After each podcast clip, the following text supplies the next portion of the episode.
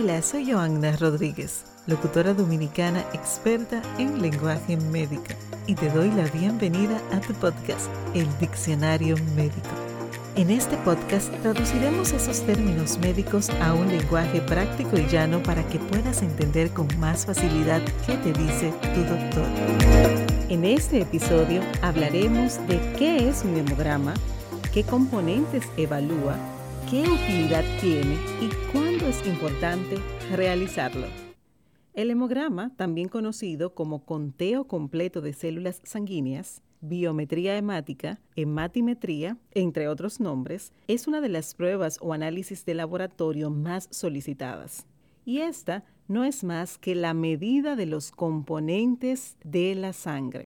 La sangre es un órgano, sí, aunque te parezca un poco raro, porque estamos acostumbrados a llamar órgano a estructuras grandes con dimensiones sólidas y que tienen formas como son el corazón, el riñón, el hígado, entre otros, pero si buscamos la definición textual de qué es un órgano, en biología nos dice que un órgano es una colección de tejidos que estructuralmente forman una unidad funcional especializada para realizar una función determinada. Entonces, la sangre es un conjunto de células, es una colección de tejidos y hace una unidad, tiene una función principal que es transportar oxígeno y este oxígeno es el alimento y otras sustancias que llegan a todo nuestro cuerpo. En otro episodio continuaremos hablando de la sangre, pero hoy lo que necesitamos conocer es que este órgano está compuesto de una parte líquida llamada plasma, que es como si fuera un agua que circula por todas las tuberías del cuerpo, que son las venas y las arterias. Y dentro de este líquido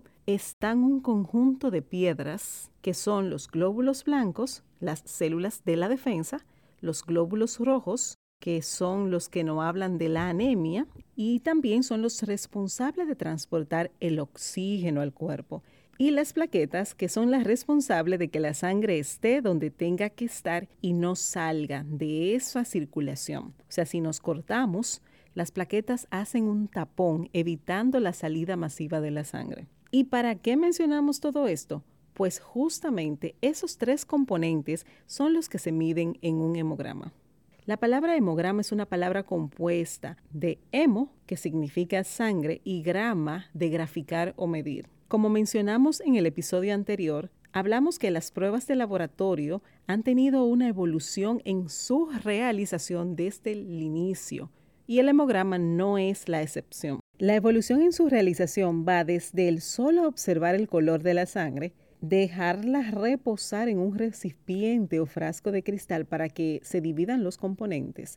Todo aquello que ha tenido la oportunidad de ver alguna muestra estática sin moverse, una muestra de sangre, no sé si se ha dado cuenta que, después que dura un tiempo sin moverse, los elementos se dividen. Hacia arriba se coloca la parte roja y hacia abajo queda una parte que es más amarillosa, que es el plasma. Esta técnica se usó por mucho tiempo para medir esas cantidades y eso es lo que se llama la determinación del hematócrito, que no es más que toda la cantidad de masa roja que hay. Y luego de que surgió el microscopio se pudieron distinguir las características de cada uno de sus componentes. Esto también sirvió de apoyo para que las máquinas que ahora se utilizan automatizadas fueran calibradas para determinar las características y puedan identificar esos componentes. ¿Y qué mide el hemograma? Pues mide la cantidad, el tamaño, la forma, el color y las características de cada una de esas células.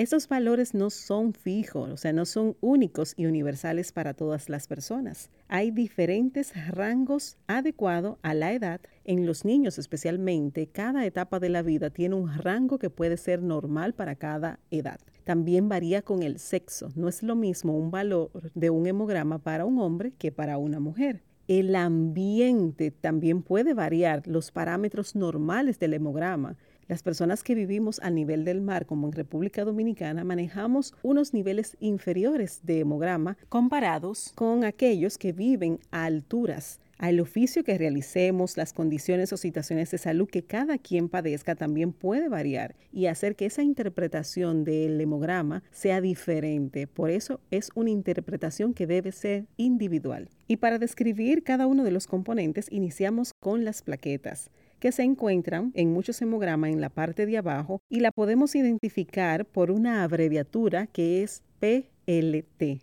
Estas son pedacitos o fragmentos de células que su función es ayudar a un proceso que se llama hemostasia, participando en lo que es la coagulación, la formación de tapones para hacer un coágulo y evitar que la sangre salga. Sus valores normales van desde 150 mil hasta 450 mil y puede verse disminuida o aumentada por múltiples condiciones que luego describiremos, pero que su disminución en República Dominicana la vemos relacionada a un proceso viral muy común que es el dengue, pero muchísimos procesos pueden hacer que las plaquetas disminuyan. Los glóbulos blancos son un grupo de células. En el hemograma muchas veces estos se encuentran en la parte superior y su abreviatura en español es GB pero en inglés la podemos encontrar como WBC por su nombre de White Blood Cell. Su valor varía con la edad.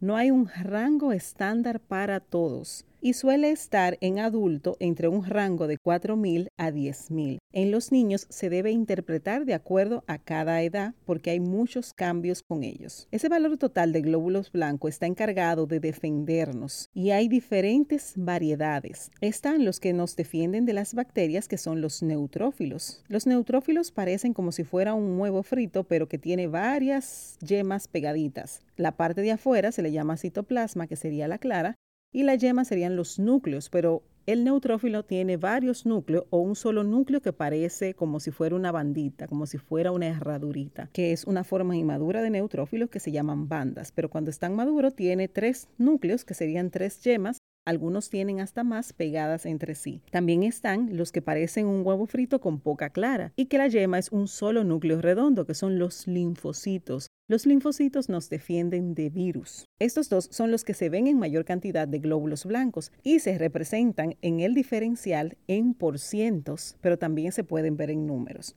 Existen otros glóbulos blancos que son en minorías, como son los eosinófilos, que nos defienden de parásitos y se elevan cuando hay alergias también, pero son un número muchísimo menor. También están los basófilos, también están otros especiales como los blastos que se ven en algunas circunstancias. Pero los que mayormente vamos a encontrar y que son de utilidad rápida clínica son los neutrófilos y los linfocitos. Los glóbulos rojos son un grupo de globitos como unas esferitas redonditas que tienen el color rojo asalmonado y en el centro se ven un poquito más pálido.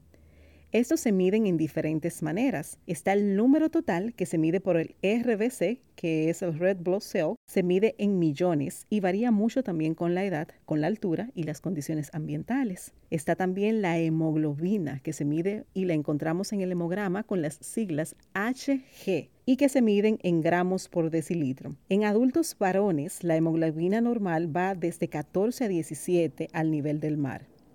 En mujeres puede oscilar de 12 a 15 gramos por decilitro a nivel del mar. Puede variar de acuerdo a cada región. Y en los niños y niñas también varía de acuerdo a la edad. Su disminución es lo que se llama anemia. Otra forma de medir la cantidad de glóbulos rojos hemoglobina es el hematócrito, que como mencionamos al inicio es la porción de glóbulos rojos con relación al total de volumen, al plasma, y se mide en por ciento, que anteriormente se utilizaba mucho para hablar de anemia, pero últimamente tiene más utilidad la hemoglobina. Otros parámetros que se miden en el hemograma y que también nos ayudan a describir cómo están esos glóbulos rojos son los llamados índices eritrocitarios que vamos a encontrar con las letras B, C, M, H, C, M, C, H, C, M y también está el RDW. Esos no van a medir el tamaño, el color, la forma, las características del glóbulo rojo y es de mucha utilidad cuando se está estudiando anemias. Y como hemos visto, el hemograma es útil en saber cómo está en nuestra sangre y nos indica si tenemos un proceso infeccioso, si es un proceso viral,